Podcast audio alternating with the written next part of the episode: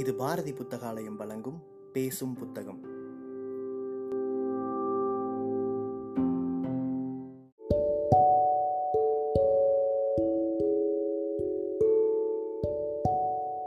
Book day இணையதளத்தின் மூலமாக முன்னெடுக்கப்படும் வாசகர்களுக்கான வாசிப்பு போட்டியில் தேர்வான சிறுகதையை கேட்க இருக்கிறீர்கள்.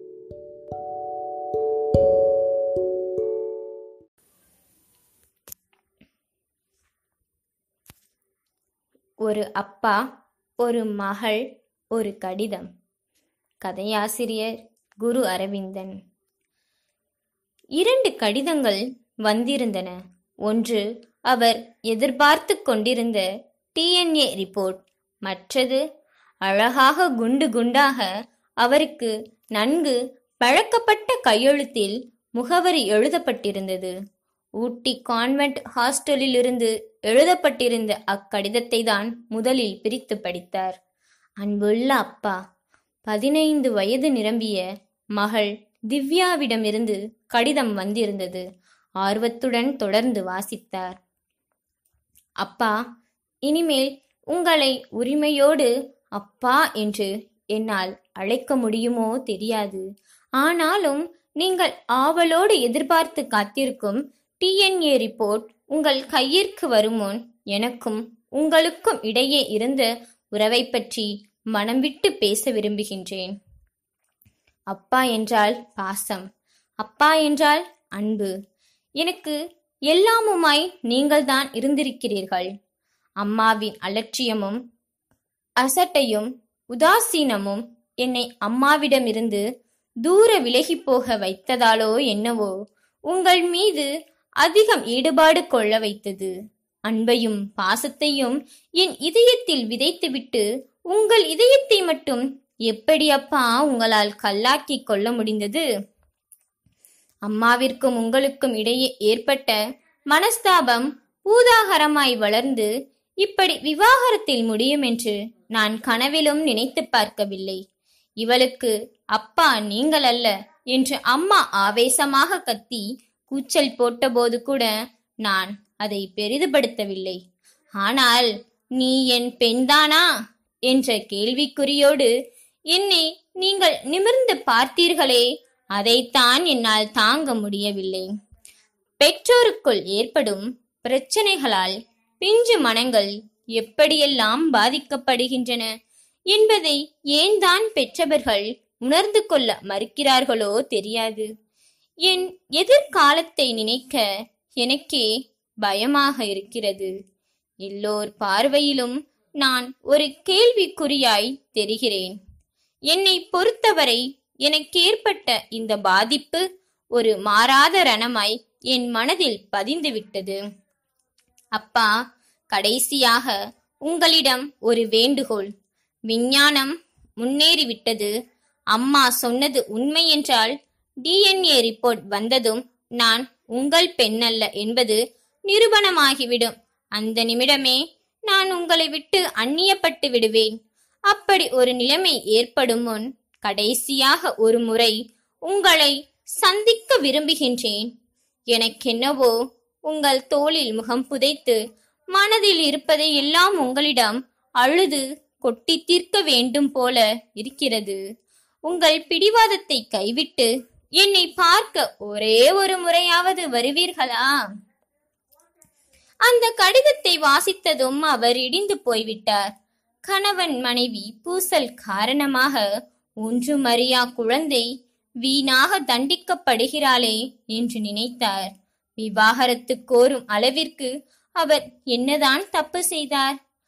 கல்யாணமான புதிதில் அவருக்கு ஏற்ற மாதிரி நடந்து கொண்ட மனைவி காலப்போக்கில் தன் சுயரூபத்தை காட்டத் தொடங்கினாள். சிறிது சிறிதாக அவர்களுக்குள் தொடங்கிய பிரச்சனை குழந்தை பிறந்த பின்பும் தொடர்ந்து விஸ்வரூபம் எடுத்தது. அவரிடம் பணம் இருந்தது அவளிடம் அழகும் இளமையும் இருந்தன.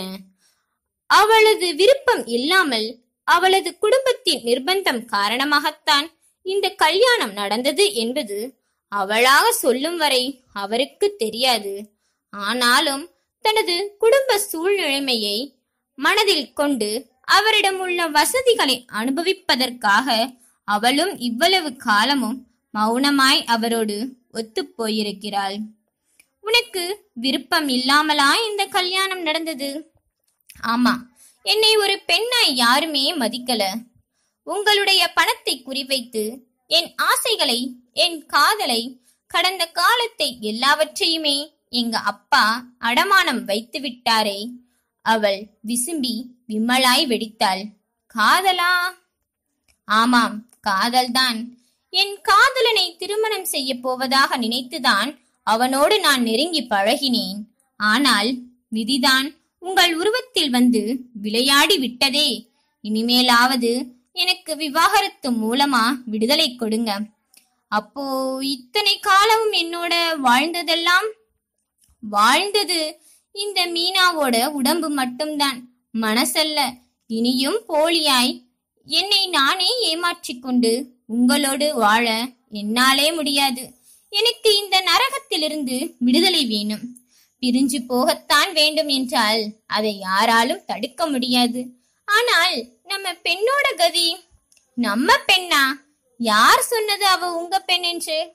நீ என்ன சொல்கிறாய்?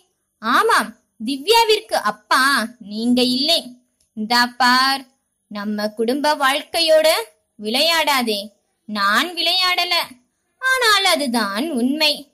இடி ஒன்று தாக்கியது போல அவர் அதிர்ந்து போனார். அப்போ திவ்யா என்னோட பெண் இல்லையா? இல்லை. பொய். என்னை அவமானப்படுத்த பொய் சொல்ற. பிரியணும்னா பொய் தொலை. எதுக்காக இப்படி சித்திரவதை பண்ற? இப்போ திவ்யா உங்க பெண் இல்லைன்னு நிரூபிக்கணும் இல்லையா? கடவுளே நிரூபிச்சு காற்றே மனித மனத்தில் விழும் ஏமாற்ற பள்ளங்கள் குரூரமாக வக்கிரங்களால் நிரம்பிவிடும் போலும். அவள் அவனை அவமானப்படுத்தவே சதி தீட்டினாள்.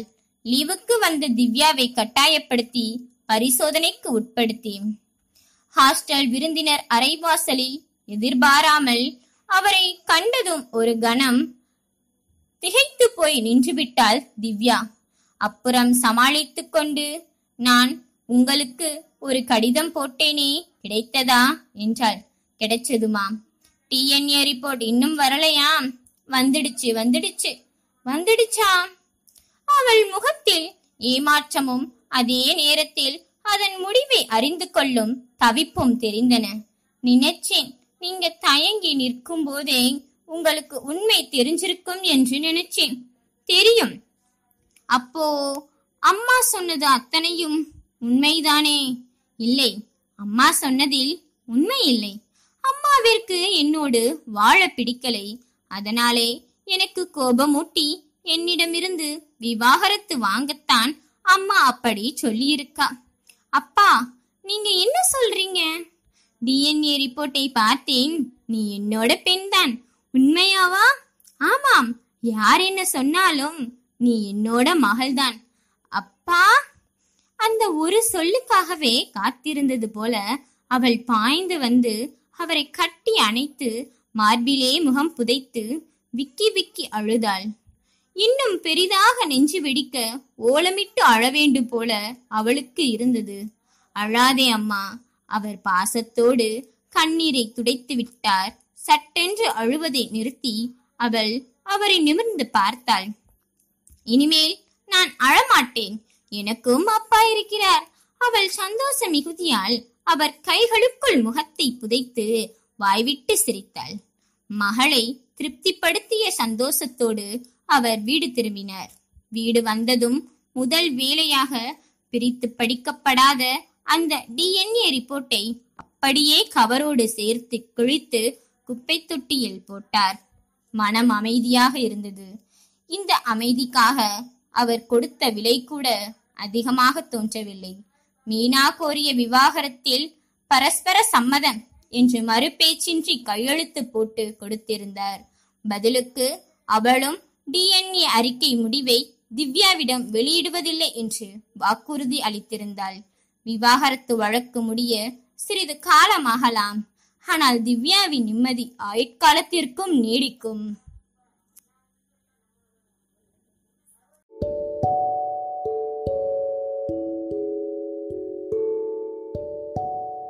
சிறுகதையை கேட்ட வாசகர்கள் தங்களுடைய கருத்துக்களை மறக்காமல் அனுப்பி வைங்க. புக் டே இணையதளம் மூலமாகவோ அல்லது நாங்கள் கொடுத்துருக்கிற வாட்ஸ்அப் எண் மூலமாகவோ அல்லது எங்களுடைய சமூக வலைத்தள பக்கங்களின் மூலமாக உங்கள் கருத்துக்களை மறக்காமல் தெரிவிங்க. கருத்துக்களின் அடிப்படையில் தேர்வாகும் சிறந்த வாசிப்புக்கு பரிசளிக்கப்படும்.